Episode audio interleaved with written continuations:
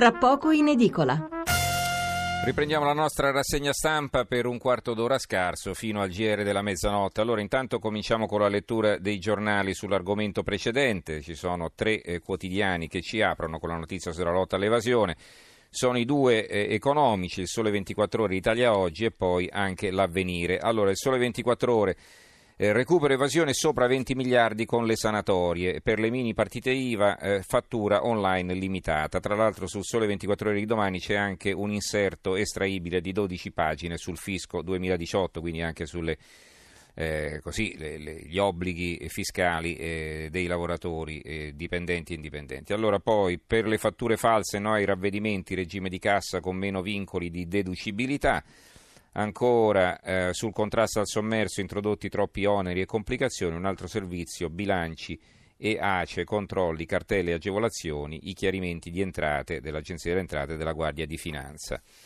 L'apertura di Italia Oggi, primo, lotta all'evasione dell'IVA, Padoan e Ruffini, Ruffini è il direttore, Ernesto Maria Ruffini il direttore dell'Agenzia delle Entrate, fanno il bilancio del 2017 20 miliardi di gettito recuperato e i progetti per il futuro a partire dalla fatturazione elettronica obbligatoria. Sotto un altro titolo, rottamazione, correzioni a tempo. Il 15 maggio è il termine ultimo per revocare, modificare o integrare la domanda di definizione agevolata. L'apertura dell'avvenire, colpevoli evasioni è il titolo.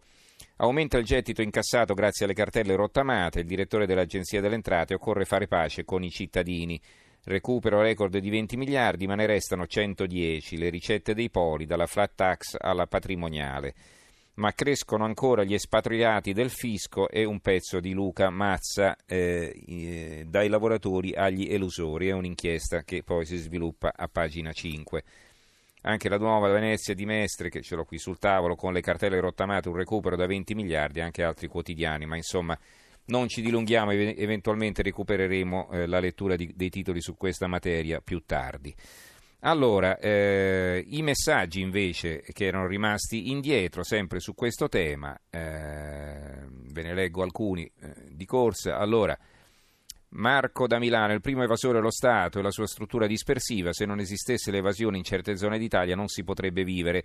Se allo Stato dai 100 ne butta 200, se ne dai 500 ne butta 1000. Io lavoro e sono dipendente, 6 notti su 7 prendo 1400 euro e rendo allo Stato 500 euro di trattenute. Giuseppe da Catania, inutile che su Facebook scrivono che la Finlandia è un paese più ordinato dell'Italia come tasse, è una questione di testa, quelli le tasse le pagano tutti, qui c'è quello che non paga, quello che trova scuse, siamo inferiori. Pasquale scrive quanti alibi, alibi sono tutti furbi questi parassiti. Poi ancora eh, Lucio, poveri professionisti cerchino un lavoro da dipendente, ironizza l'ascoltatore. Andrea da Bolzano, nessuno parla dei dipendenti che fanno part-time per fare lavoretti in nero e prendono più del loro stipendio regolare. Andreas da Bolzano, e in effetti anche questo è vero. Eh, gli evasori, no? uno pensa solo ai lavoratori eh, autonomi, ma eh, evadono anche quelli che hanno un reddito fisso, perché appunto poi hanno una seconda attività rigor- rigorosamente in nero. Fabri da Torino. Per una curiosità vi consiglio di leggere il libro del giornalista Luigi Furini, Volevo solo vendere pizza, una cronaca dettagliata di quello che succede a un commerciante. Eh, Marco da uh, Ravenna, disoccupato sessantenne, da quattro anni lavoro tre mesi estivi con i pedalò e le canoe in spiaggia, unico credo regolarmente dichiarato. Tra ammortamento, permessi e compensi, geometre per planimetria, tasse statali e comunali, capitaneria di porto, demanio IMSS e commercialista, spese di gestione, eccetera più del 70% degli introiti se ne va.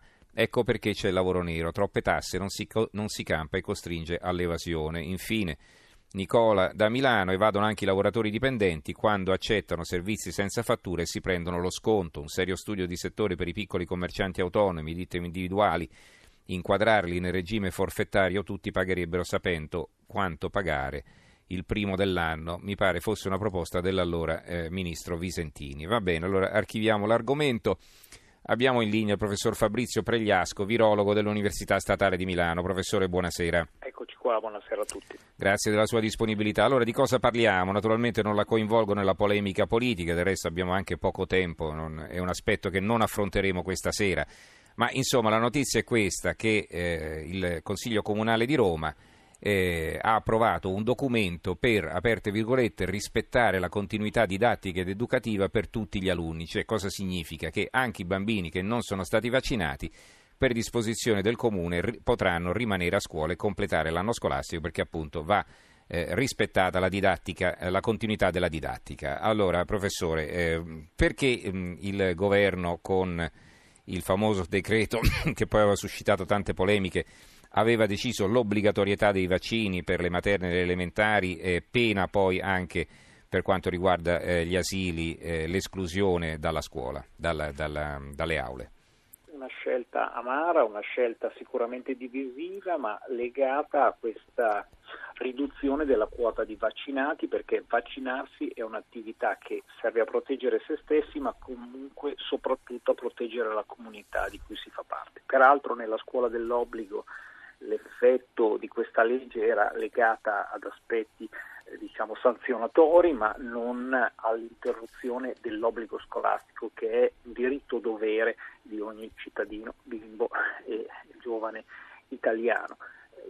La questione era per rilanciare l'importanza di questo aspetto e che è anche rilanciato su una scala più ampia, non solo quella di un comune importante come quello di Roma, ma del, dell'Europa. Il commissario alla salute Andriakitis ha ribadito l'importanza e la scientificità della, della, scelta di una vaccinazione diffusa e trasversale. Quindi i dati scientifici dimostrano questo, questa opportunità della vaccinazione a basso costo, con piccola quota di effetti collaterali assolutamente non rilevanti, ma soprattutto un vantaggio oggettivo di riduzione della diffusione di malattie che magari in qualche caso sembrano banali, come può essere il morbillo, ma su grande scala e sul grande numero di casi determina, ha determinato nel passato, senza ricordarcelo molto, effetti pesanti sulla salute e sulla sopravvivenza delle persone.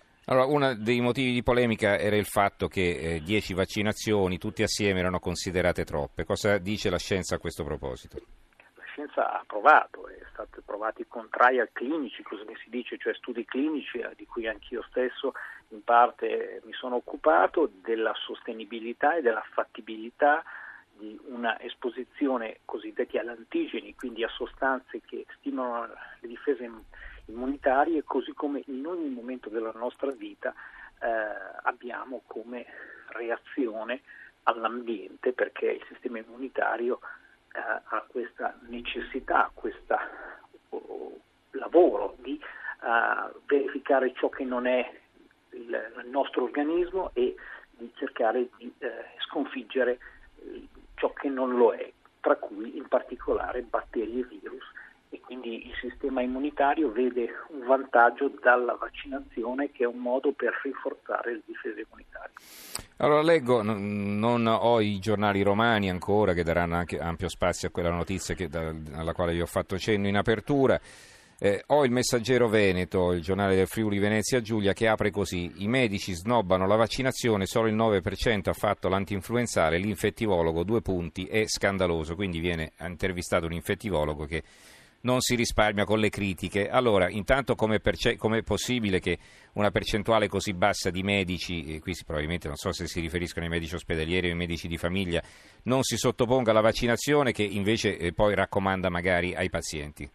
È un fatto specifico legato all'influenza, alla scarsa percezione nel personale sanitario dell'importanza di vaccinarsi, di, di vaccinare di vaccinare se stessi perché appunto una malattia che può essere banale magari in un adulto, in un medico sano, ma che ammalandosi può diffonderla ai suoi assistiti, in particolare ai soggetti più fragili, dove l'influenza, non come in una persona sana, come lo vediamo, come lo si è visto di anno in anno, può determinare complicanze e gravi conseguenze rispetto alla propria salute. Sicuramente sull'influenza c'è da lavorare molto e appunto l'obbligatorietà della vaccinazione nei bambini è un elemento di un aspetto più generale di rinforzo dell'opportunità della vaccinazione, del mettere in evidenza i vantaggi per la comunità rispetto a un'esecuzione di una vaccinazione sistematica eh, rispetto invece a un'opzione che lascia spazio ai batteri, ai virus di diffondersi se non si esegue in modo sistematico questa vaccinazione e ottenere questo effetto gregge che è la protezione di ognuno dei componenti di una determinata comunità. Allora, un'altra contestazione che poi è contenuta anche nella lettera che eh, Virginia Raggi ha mandato eh, al Ministro della Salute Lorenzina, a quello del, dell'Istruzione Fedeli, al Presidente dell'ANCI, l'Associazione Nazionale Comuni Italiani De Caro e eh, al Presidente della Regione Lazio Zingaretti e che eh, se diciamo, eh, le autorità sanitarie fossero state realmente preoccupate di un possibile contagio non avrebbero multato i genitori dei bambini non vaccinati ma gli avrebbero disposto la loro esclusione dalla scuola. Quindi se sono più interessati alla multa e quindi a incassare soldi significa che non è così grave poi se rimangono contagiati eh, dal morbillo o da altre malattie esantematiche. Allora come la mettiamo? Cifra è diventata è stata ridotta in un discorso appunto di scelte e di decisioni politiche nel momento in cui un decreto legge è stato poi convertito a livello del Parlamento dove appunto eh, si è smussato quello che era un, un decreto molto muscolare, molto diciamo aggressivo, ma aggressivo nell'ottica di rilanciare questa opportunità di vaccinazione. Quindi davvero l'aspetto della vaccinazione va rivisto non come un'emergenza contingente, ma una problematica da affrontare e, e quindi questa scelta in particolare di impedire nelle, nei servizi opzionali, quindi quelli dell'asilo nido, quelli della scuola dell'infanzia, l'accesso a chi non si vaccina.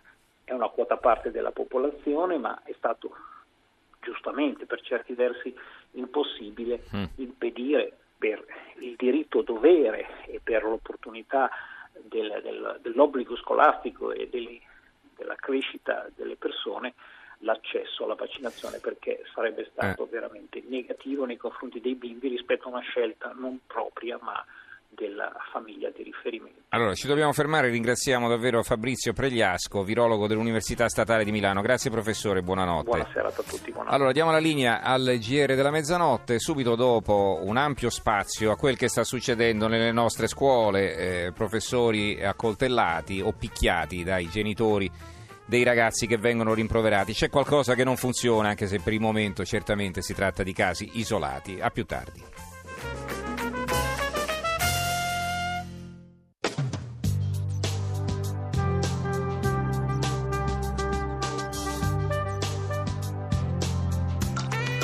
Rai Radio 1